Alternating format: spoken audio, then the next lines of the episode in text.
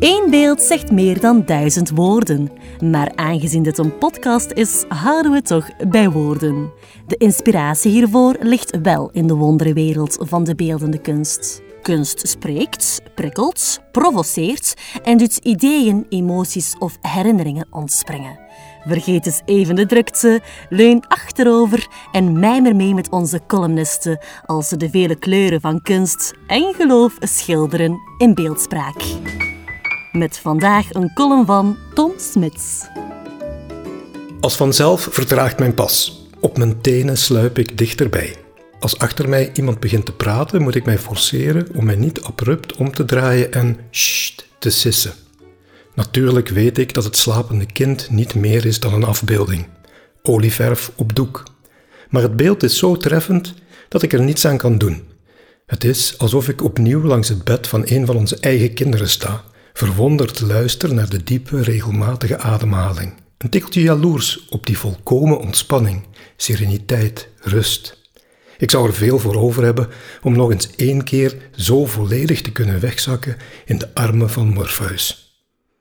Michael Bormans, die Sleeper schilderde in 2008, beheerst de techniek van oude meesters als Van Eyck en Vermeer en brengt de olieverf zodanig aan op het canvas dat er meer ontstaat dan zomaar een weergave van de werkelijkheid.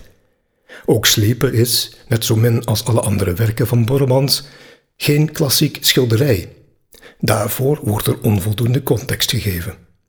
Helemaal geen context in dit geval, alleen een kinderhoofd en de suggestie van een ingestopte schouder op een achtergrond van sepia-schakeringen.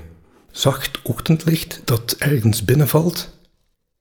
Sommige kunstkenners geven het werk van Bormans het predicaat fotografische nauwkeurigheid mee, maar daar is de schilder naar eigen zeggen helemaal niet in geïnteresseerd.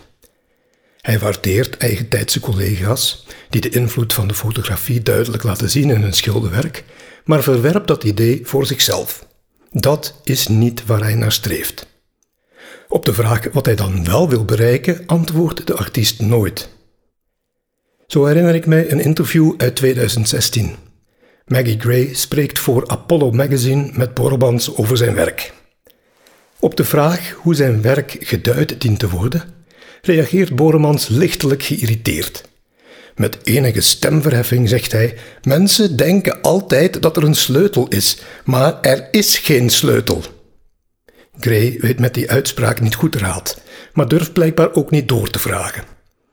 Aan het einde van haar artikel weet ze nog altijd niet goed wat ze met alle symboliek in Borremans oeuvre moet aanvangen. Het ontbreken van een sleutel leidt haar tot de conclusie dat het ritueel van de kunst zelf dan wel de drijfveer moet zijn voor Borremans. Nu ik voor Sleeper sta, bijna zei ik oog in oog met Sleeper, maar net op tijd bedenk ik dat het afgebeelde kind de ogen gesloten heeft, stel ik mij opnieuw de vraag waarom het voor Gray zo belangrijk is om de sleutel van een kunstwerk te hebben.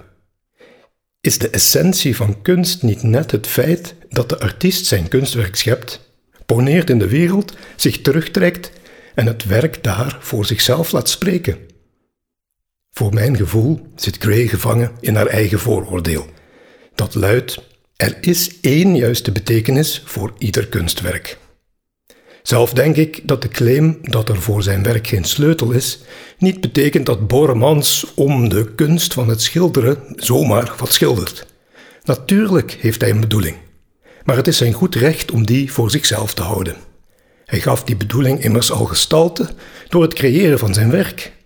Hij geeft de sleutel niet prijs omdat hij weet dat ik als toeschouwer perfect in staat ben mijn eigen sleutel te vinden. Dat is een prachtig cadeau van de kunstenaar. Ik krijg het mandaat om ook zelf creatief te worden door de betekenis van het werk mee te creëren. Dus bekijk ik Sleeper met bevrijde ogen. Wie dit kind is? Kies maar, zegt Borremans. Een meisje of een jongen? Hoe oud is het? Waar ligt het? Slaapt het? Of doet het alsof? Waarvan droomt het? Wat kan het worden? Ik mag dit kind zien zoals het is, nu, nog niet af. Maar ik zie het evenzeer in zijn of haar volle potentieel. Nu zie ik alleen nog het hoofd, het begin. Al de rest mag ik samen met dit kind exploreren. En zo word ik medeschepper van een heel nieuw autonoom leven. Wat ik zie, kies ik zelf, in de kunst en in de wereld. Beperk ik me tot olieverf op doek, eendimensionaal? Blijf ik hangen in mijn vooroordelen en zeuren over die ene ware betekenis? Of stel ik mij open voor ieder mens, waarvan ik maar zo'n heel klein stukje zie? Durf ik nieuwsgierig zijn en kwetsbaar, onbevangen toenadering te zoeken tot die ander die net als ik het beeld van God in zich draagt? Ik kies bewust voor dat laatste, met dank aan Sleeper en aan diens schepper Bormans. Of hoe kunst kan leiden tot een hoger begrip van onze gedeelde werkelijkheid.